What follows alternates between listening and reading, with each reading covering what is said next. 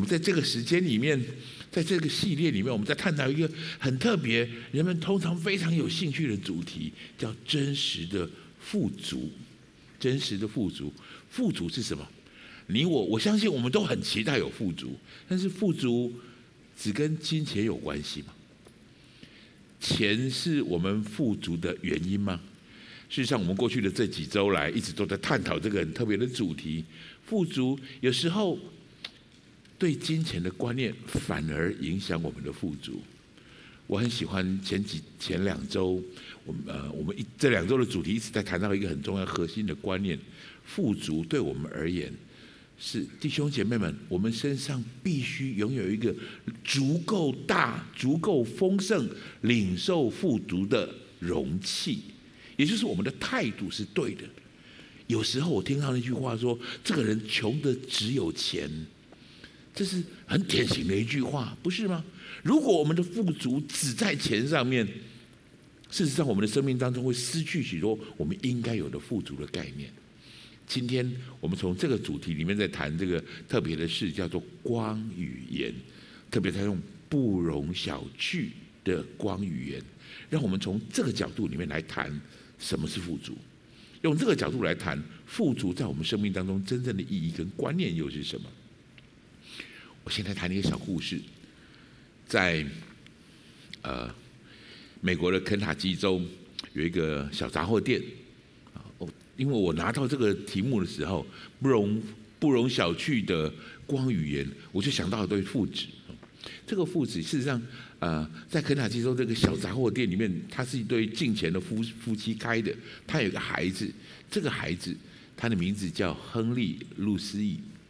亨利·路思义，这是这个孩子很优秀，他后来上了耶鲁大学，当然他就是呃鼎鼎有名的耶鲁三杰之一哈。然后他从小因为在一个家这个基督教的家庭长大，做光做盐就一直是他的信念。尽管他不见得很有钱。但是做光做盐的心态是他一直从小里面所持守的。他上了大学之后，他觉得有一个感动跟呼召，他期待能够到中国来。所以他在一八九七年，他就以牧师的身份，那时候他已经安利牧师了哈，带着他的太太就来到中国。他在中国住了三十一年的时间。我看到一个记录很屌，他他在中国主要的时间在山东。我看到一个很有趣的的这个记载哈。他是第一个在中国举办篮球比赛的人。他他负责把篮球的篮球场的规格、篮筐啦、篮板啦带到带到中国来，然后设立了篮球比赛的规，诶，就是教大家篮球比赛规则，训练大家。所以第一场篮球比赛是他办的，很有意思。他也建立了教会。更特别的事情是，他在主导了。齐鲁大学跟燕京大学的设立，事实上那一代的宣教士到中国来，他设立的那时候，事实上呃整个中国的大学教育是从那个时候开始奠基、开始发展起来的。齐鲁大学它很有名的是它的医学院，它的医学院后来变成协和医院的这个这个前身哈。那协和医院我不知道你听过吗？孙中山先生的。癌症就是在协和医院医治的，直到现在，这还是一个很有名、呃，影响力很大的一个医院。燕京大学就更特别了，就是现在的北京大学的前身。所以在北京大学现在有一个湖心亭，里面都还有一个亭子叫做思思义亭，我专门在就是纪念这位他们的创办人。他是分别是这两个学校的这两个大学的副校长哈，所以他主导了整个这样的创建，对后世的确影响很大。他是一个很有影响力的人，他有四个孩子，都在大陆出生，哦，都在他宣教的这段时间里面出生了。这四个孩子里面，我刚刚说不容小觑的光与言，我想到一对父子，这个是爸爸。我要特别介绍一下他的长子，很好玩的是，他的长子也叫亨利，啊，也叫亨利路思义，所以我们通常他的长子叫称作小亨利。他是一八九八年四月在山东出生的。这个人就比较，可能可能比他的父亲更有名哦。他他是一个他是一个牧师的孩子。他虽然一生都在职场当中事业做得非常好，但是他一生以宣教士自居。他所所他所做的每一件事情，他希望这是光与盐的代表，可以在这个世上传递上帝的力量。所以这个人，这个小亨利路斯义，他创办的这三本杂志，我猜你一定听过，《Time》、《Fortune》跟《Life》，甚至哪一个人上的封面本身都是个新闻。这是个影响力很大的杂志，影响力很大的这个时代，甚至在丘吉尔曾经说这样的话。丘吉尔说：“这位小亨利·路斯义，他是美国最具影响力的七个人。如果只算七个人，他算其中的一个。你可想而知，他果然是一个多么不容小觑的光与言。他和他的父亲，这些事很，这些事都发生在我们身边。如果我上面讲的事情你不大了解、不大认识的话，我猜你一定去过这个地方。你知道这是什么地方吗？”它就叫路斯义教堂，这就是小亨利在东海大学建立起来，就是为他纪念他的父亲所设立的教堂。盐跟光有一个很特别的特质，你不见得感觉得到它的存在，但是它的确影响力很大，它正在影响你，它正在影响这个世界。这是我们被呼召成为光语言非常重要的事。这对父子。他们做到这件事。保罗，今天我选的主题经文是保罗说的话。保罗也做到这件事了。保罗的话语，保罗的书信，直到现在还在影响我们。但是这些人都很谦卑的强调这件事情：光跟盐本身并不需要被看见，它并不需要这么大的能力。这个能力在哪里？在我们里面。所以我特别喜欢这样的话，我用红色把它红字标起来。你之所以被呼召成为光、成为盐，并不是因为我们很厉害，是因为有这个宝贝在放在瓦器里。瓦器指的是我们。保罗那时候用这个方式来形容，他是瓦器，因为有耶稣基督在他的瓦器里面，所以这些能力是出于神，不是出于我们的。所以弟兄姐妹们，什么是真正的富足？我今天想从光跟盐这样的角度来谈这件事情。光跟盐，富足是有足够的影响力、足够的带动力。是这是耶稣给我们一个非常重要的使命。你是光，你是盐。我可不可以很诚挚的邀请你，跟旁边的人很诚挚的跟他说：你是光，你是盐。什么叫做光？什么叫盐？我们先来看一下盐的特质是什么？什么叫世上的盐？盐有可以调味的功能，盐可以调味。有一次我到一个人的家里面去做客，然后女主人端了一锅汤出来，哦，那个汤的材料实在好到非常就很超过你的想象，里面材料非常丰富，都非常的贵。他端出来之后就立刻先盛了一碗啊，荣和哥你先喝一点看看。我喝了一口是不错，可是感觉怪怪的，就是说不上来是什么感觉。就那个女主人自己也喝了一口，就说啊，对不起，我放了忘了放盐，所以他就拿回去，等放了盐之后再送出来。我跟你说，同样的一碗汤。有盐跟没有盐的味道完全不同。来，请你跟我说这句话：有盐跟没有盐完全不同。这就是为什么盐有一个这样的特质，有了盐，它就完全不一样，这汤的味道就完全都不同。虽然它只有小小的一点点，盐可以调味，盐可以调和，在人盐可以防止腐败。什么意思？盐你你看过腌所有的腌东西啦，腌肉啦，腌酱菜啦，用什么？用盐，盐会防止细菌，它有杀菌的功能，它有防腐败的功能。我想起有一个弟兄跟我私下跟我做了一个见证，他跟我说他他是一个在一个单位里面，他在那工作的时候，每一个月就是呃有两天固定的在他的抽屉里面都会有一包钱，一个月两次都不少钱哈，都放在不在他的薪水里面，薪水这种转账，但这个是现金。他刚去到那个单位的时候，他觉得很奇怪，看看大家好像都有。他问说：“这是什么钱？”每个人都微笑不语。他当然猜得出来这是什么，所以他就决定，他把这个钱交到他的主管那里去。主管就跟他说：“没关系啦，你收着，大家都收。”他说：“对不起，我不能收。”他就把这个钱交上，放在主管的那个桌上，连续两次放在那桌上以后，你知道吗？当他这么做的时候，每个人都心不甘情不愿的都拿来放在主管桌上。这种钱只要有一个人不收，大家都不敢收。你懂我的意思吗？所以大家本来开始用很仇恨的眼光看他，啊，本来大家都相平安无事，但是他心安理得，他觉得他应该这么做。直到有一天，其他的单位出事了，就是发生了一件很糟糕的事情的时候，每一个同事看着他的眼神，从本来很仇恨的眼光，变成很慈祥和蔼的眼光。为什么？盐有防腐的功能。你有防腐的功能，你是被呼召做这件事情的。有些事情在堕落或败坏的地方，你可以杀菌，你可以强调，这是盐很重要的一个特质。另外，盐可以有影响力，这是我刚才跟你提提到的。一锅汤只有一点点盐，那个汤就会完全改变。盐会改变环境。过去这个礼拜，上个上个星期天的晚上，有一个牧风的募款晚会，有有有线上参加的，挥挥手好吗？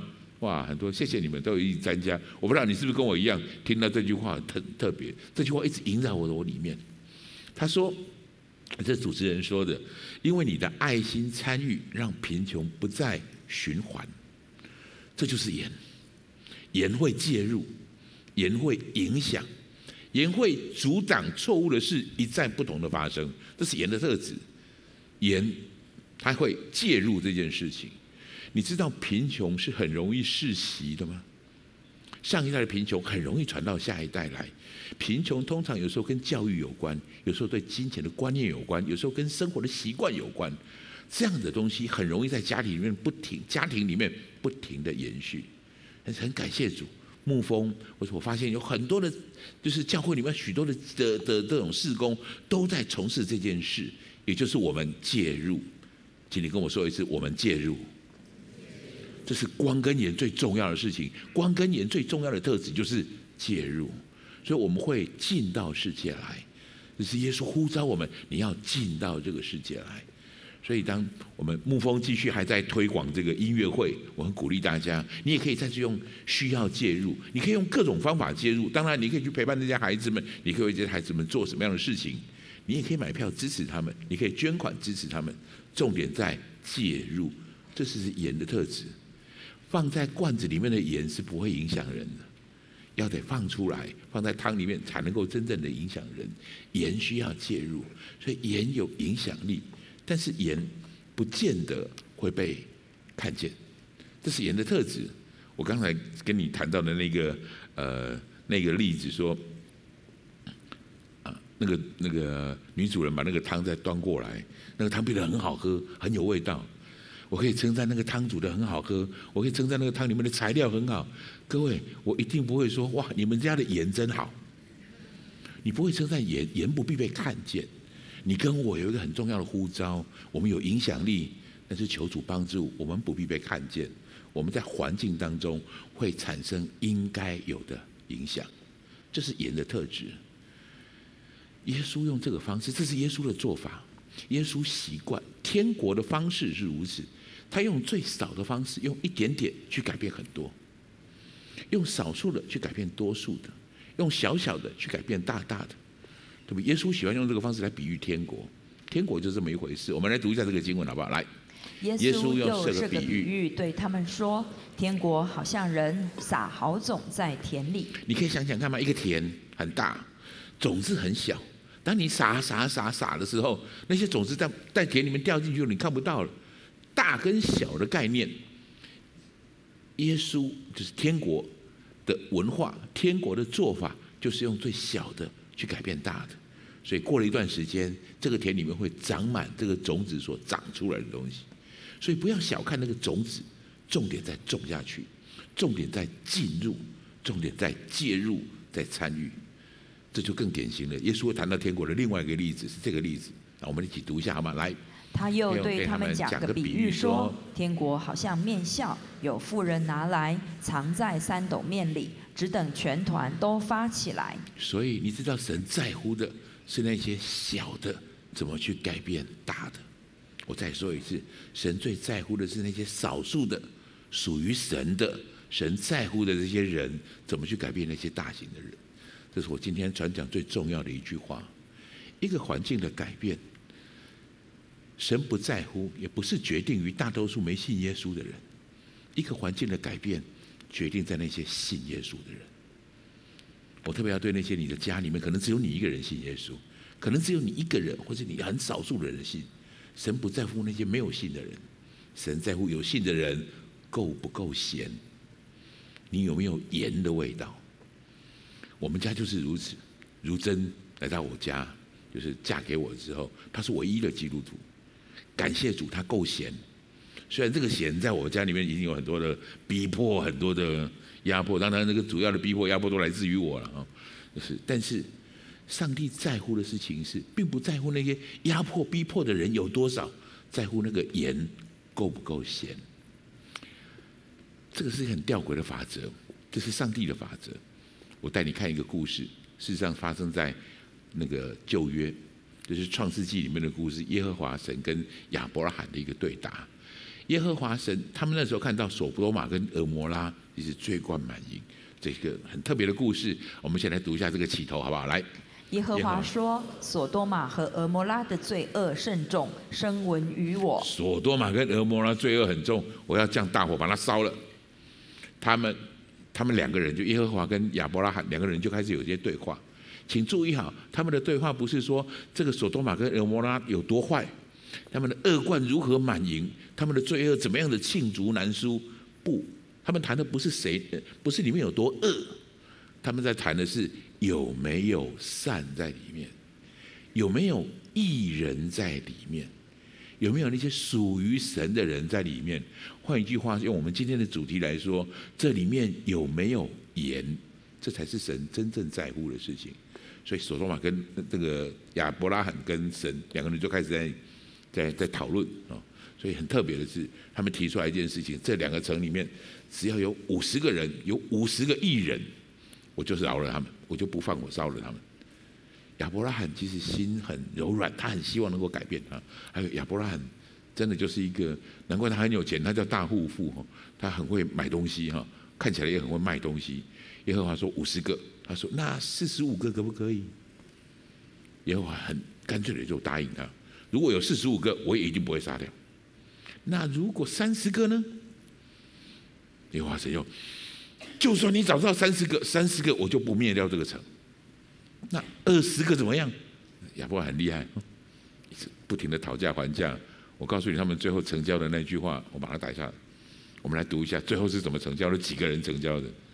亚伯拉罕又继续说啊，我再说一次好不好？最后一次出价，来，我们读一下。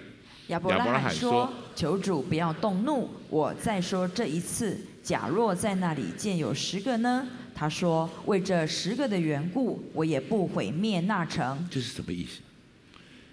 神多么，这个故事在告诉我们一个非常重要的法则：是耶和华多么在乎有多少义人，多么在乎，而且重点是有没有。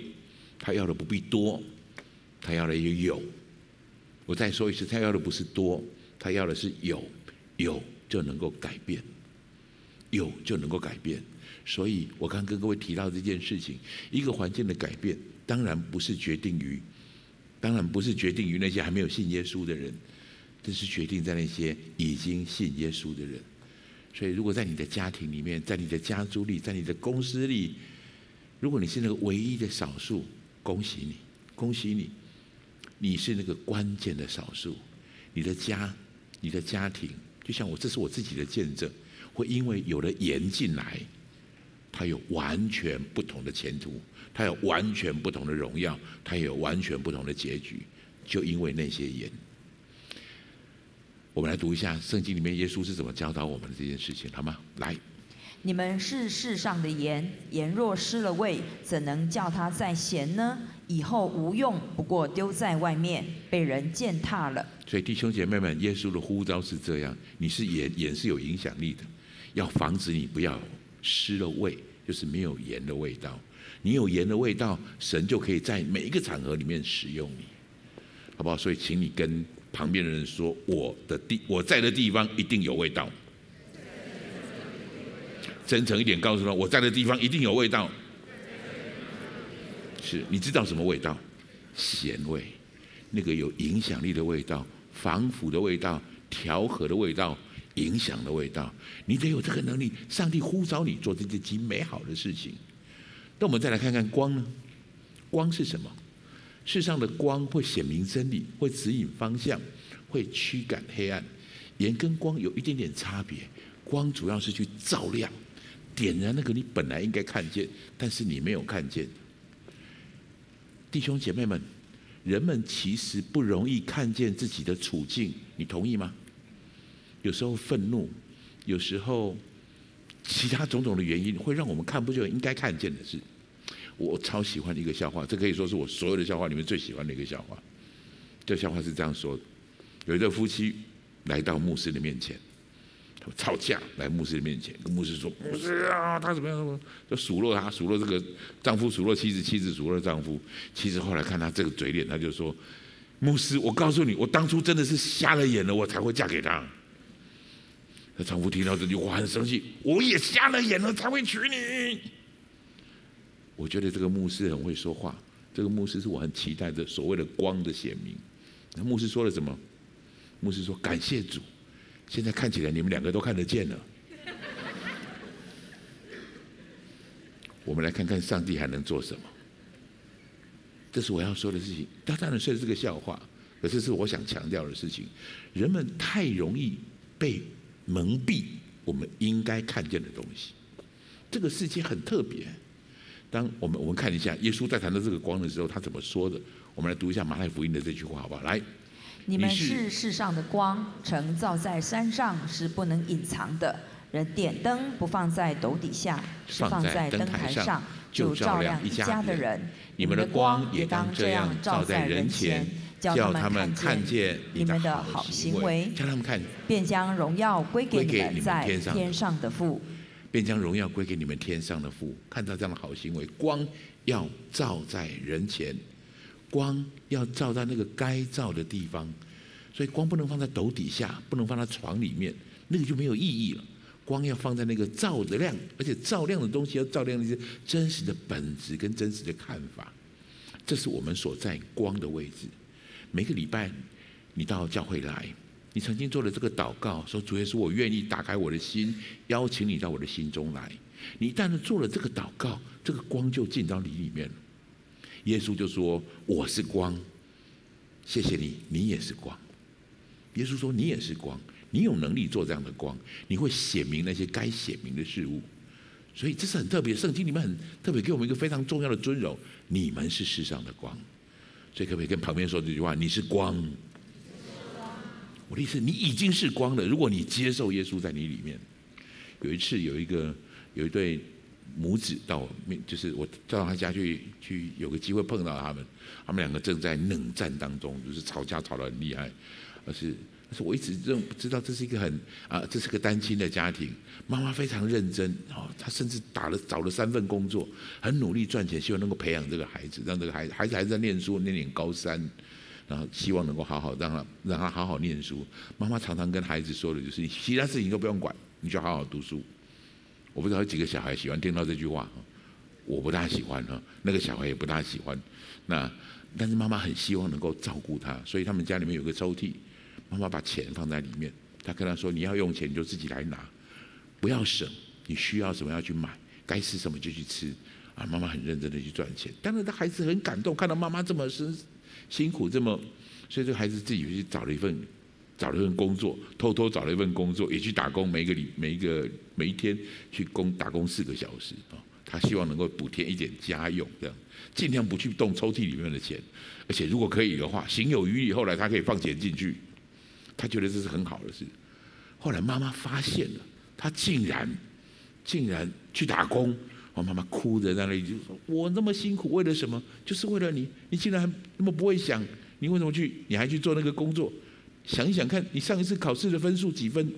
妈妈会说的话，妈妈会说的，呃，不好听的话。那天她大概都倾倒在她的孩子身上。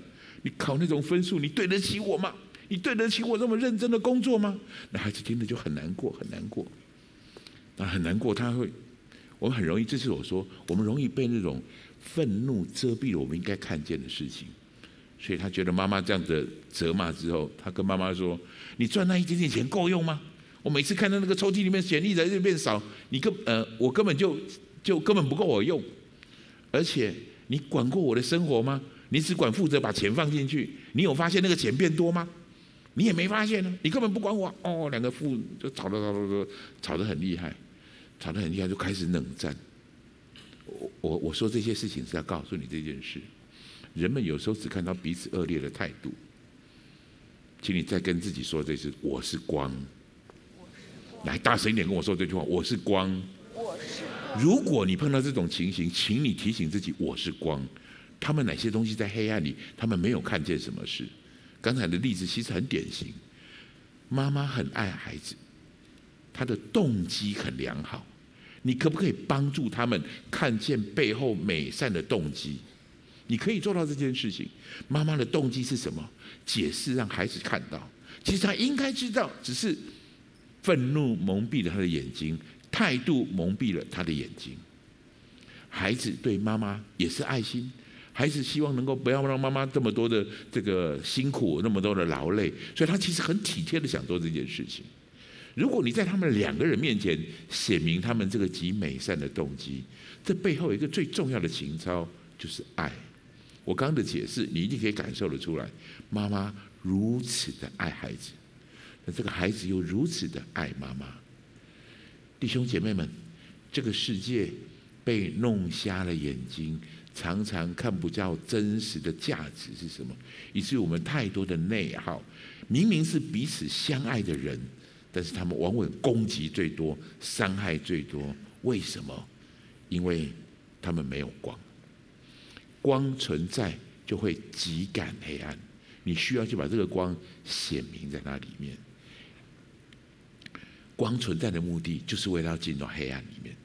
所以当这些黑暗发生的时候，其实里面有一个警铃。当你发现两个争执的双方的时候，在争执这些事情的时候，其实你的警铃就响起来，这里需要光，光需要介入。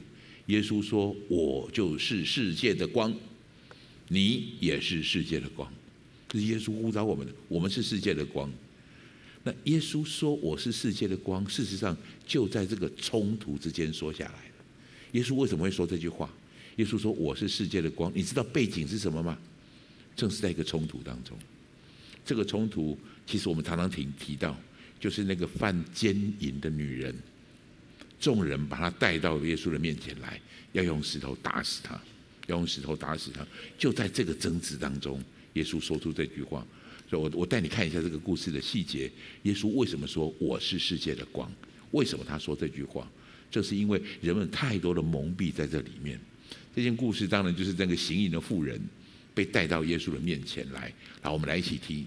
就一起谈一下这句话，好吧？我们一起念一下这个经文。摩西在律法上吩咐我们把这样的妇人用石头打死，你说该把他怎么样呢？这是法利赛人看见碰见的问题是如此。法利赛人看见的问题还好吗？如果需要帮助的话，旁边的弟兄姐妹协助一下，那就协助一下哈。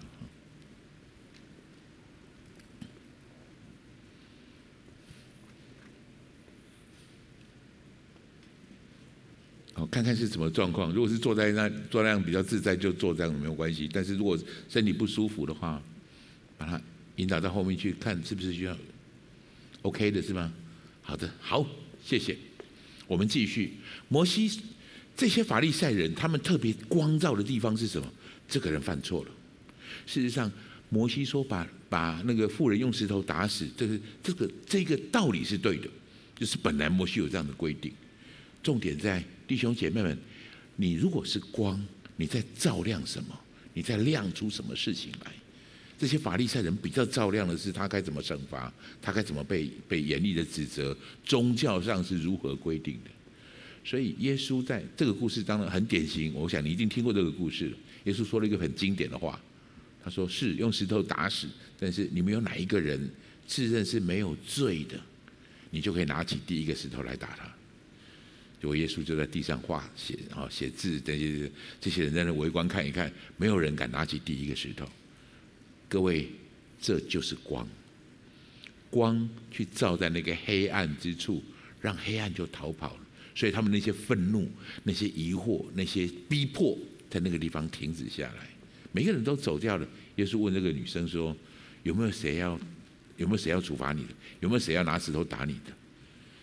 我们来看一下圣怎么说，而且我要请你注注意好，就这个故事的结局，耶稣说了那个最经典的话：“我就是世界的光。”所以你清楚知道，他说这句话，他有一个很重要的背景，人们需要光。很多东西因为黑暗笼罩，所以人们看不到应该有的样式。我们来读一下这句话，来。他说：“他说主啊，没有。”耶稣说：“我也不定你的罪，去吧，从此不要再犯罪了。”耶稣又对众人说：“我是世界的光，跟从我的就不在黑暗里走，必要得着生命的光。”感谢主，耶稣在这一个冲突当中，他宣告：“我是世界的光。”弟兄姐妹们，在场的弟兄姐妹，线上的还是我们一起敬拜的弟兄姐妹们，请你记住这件事情。耶稣说他是世界的光，耶稣也说你是世界的光，请你关注黑暗在哪里。当你发现黑暗在什么地方，去驱赶黑暗，显明上帝的真理。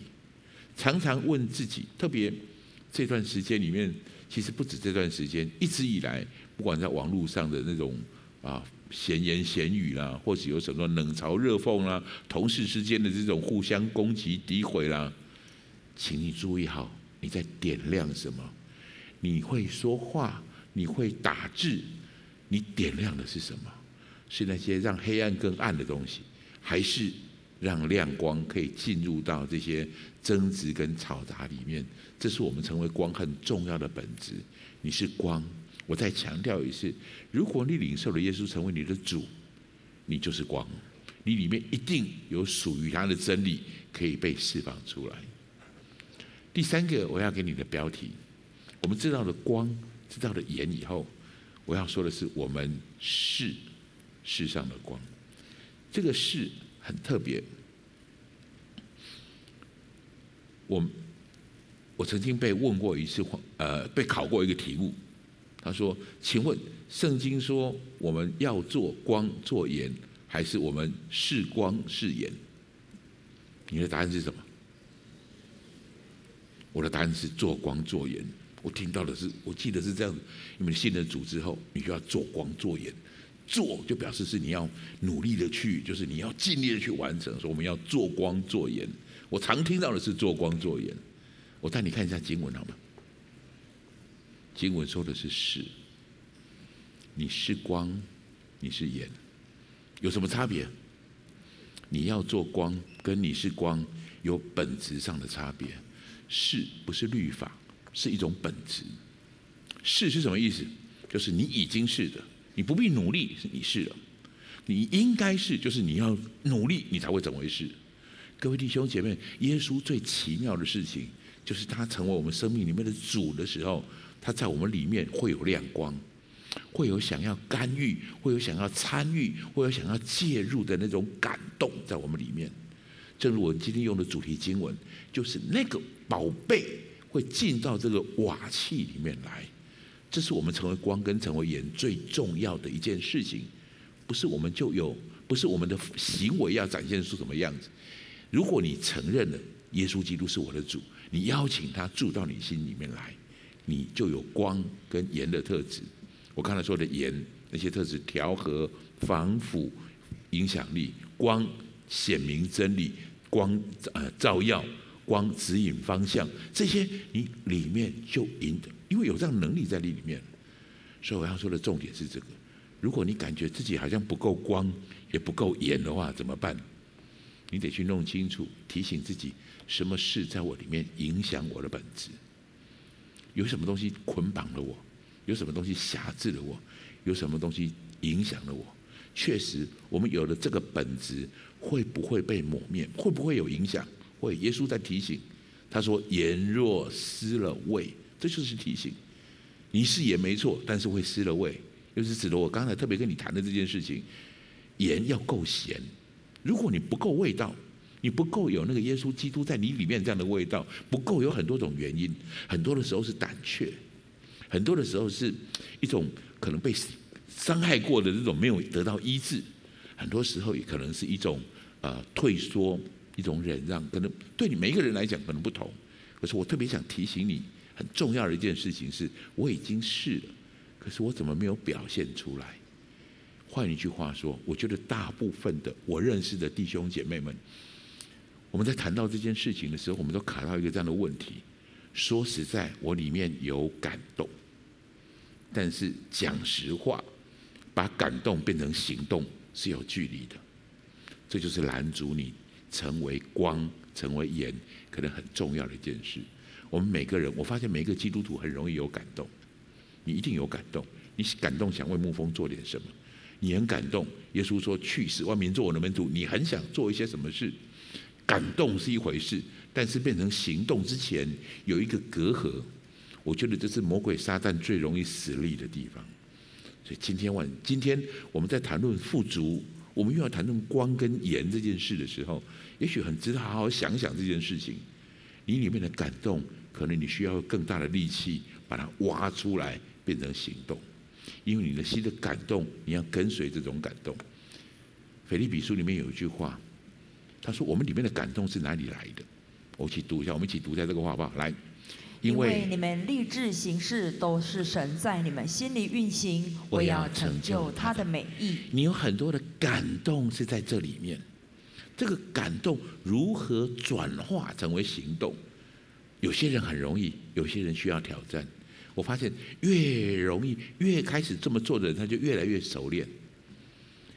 我们最近在在牧风的这个募款的期间，我非常印象非常深刻的一件事情是，修哥在谈到这件事的时候，他在谈的时候，他开始心里有个感动。啊，那次他跟有有有一次在教会里面，我记得是二零两千年初那时候，修哥跟金梅姐是在教教会里面谈到说，其实很浪费，教会很浪费，白天都没有人。啊，都是我们的教室了，都是空的。礼拜六、礼拜天满满的人，但是其实周间没有人。那他又在路上看到一些小朋友，主要都是可能是呃那时候是外配生的孩子，或是那时候你一看也看得出来，就是这些孩子们可能是隔代教养的孩子。他说这些人都没有钱，没有没有经费可以去上那个那个安亲班，所以他觉得有一个感动，我们应该来帮助这些孩子，来带领这些孩子。所以，从这个感动，我很佩服他的地方在这里。这是我一直在操练要学习的事情。弟兄姐妹们，这我们彼此勉励。我们很容易有感动，但是我们不容易有行动。感动跟行动之间有一线之隔。如果你常常跨越、操练这种跨越，你就会发现，所谓信心肥大症，所谓那些特别有力能力的的弟兄或者姐妹，或我刚开始谈到的那一对非常非常就是不容小觑的那对父子。他们做一个很特别的事情，里面的感动，他可以把它化成行动，在这里面没有拦阻。我觉得修哥让我就是有非常典型学习的一个方式。我里面有感动，我就可以让它成为一个行动。这个感动成为行动的这件事情，是你要正视我里面的本质。这是脱离那些障碍、狭制、拦阻你成为光跟盐很重要的事情。什么事情可以让你从感动转化成这样的行动？所以牧风从那个时候修哥开始说要做，确实就开始做，直到现在已经十几二十年了。多么美好的事情都正在发生，多么美好的事情都正在正在。我们的确是光是盐，我们也的确有影响力，但是不要让撒旦的丑诡计拦阻你那个感动化为行动的能力。上个月我到澳洲去，我就看到这一群弟兄姐妹，他们很典型，就是一个他有感动，里面有。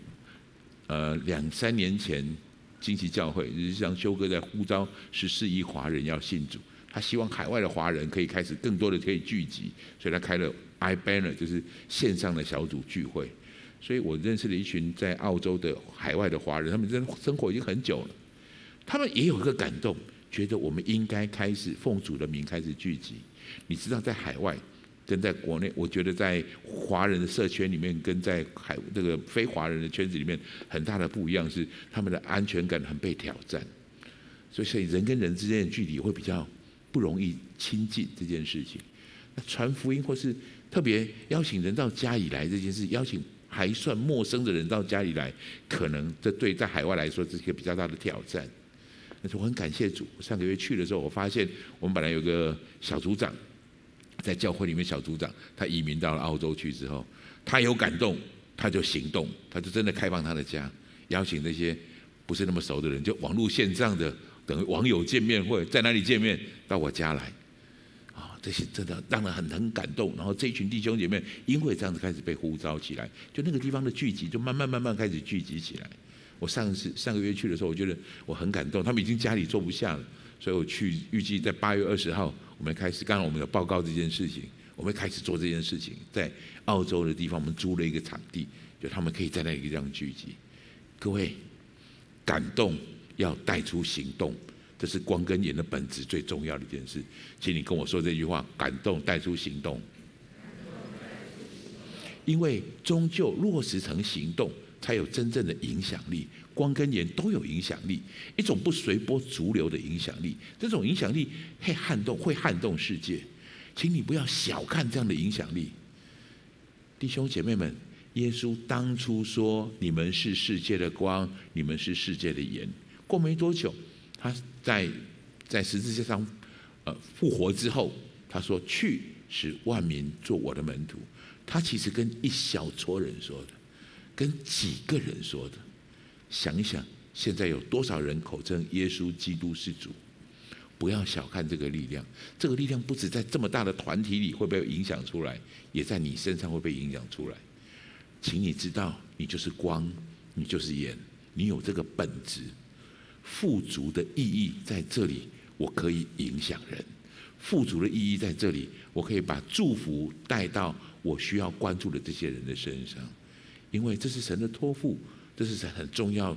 这个经文我特别喜欢。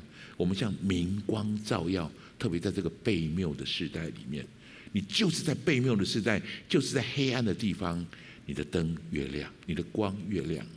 在没有味道的地方，你的盐。就更咸，求主帮助我们，好不好？我们一起来读一下这个经文，来，使你们无可指摘，诚实无伪，在这弯曲悖谬的世代，做神无瑕疵的儿女。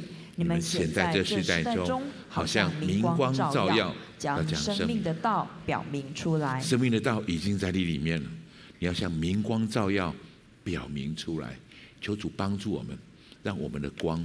去照亮属于天国的弟兄姐妹们，你的身边有哪些事？你身边的那些场合，不管你的家庭、家族、职场、学校，各种所在的地方，有哪些事是美善的？你要去点亮起来。有哪些饶恕？哪些医治？哪些真理？哪些公义？求主帮助你，把那个光照亮、显明在那个地方。特别有些阴暗的地方、黑暗的地方。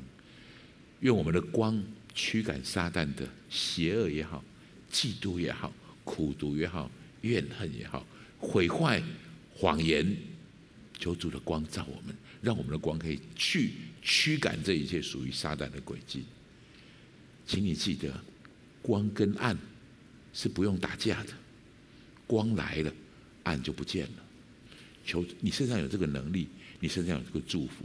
有这个力量，最重要的一件事情是把你的感动转化成你的行动。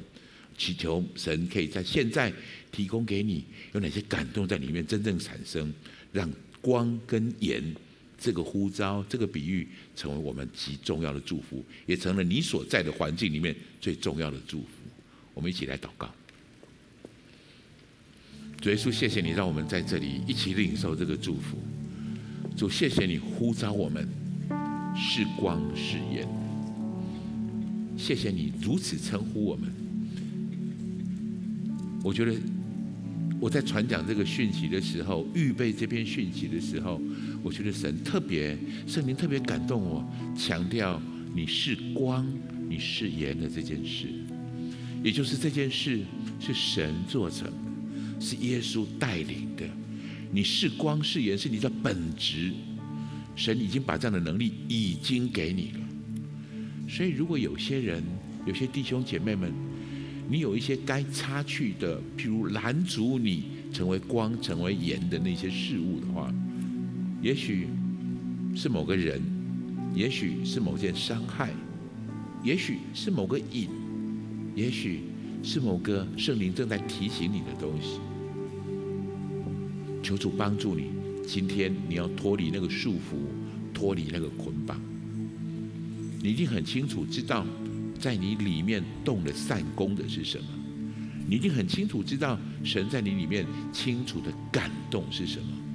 因为神乐意在你的生命里成就他的美意，所以脱去那些缠累你的，挪去那些影响你发光做盐的事物，以至于你就可以真实的发展属于生命的道，照亮这个时代。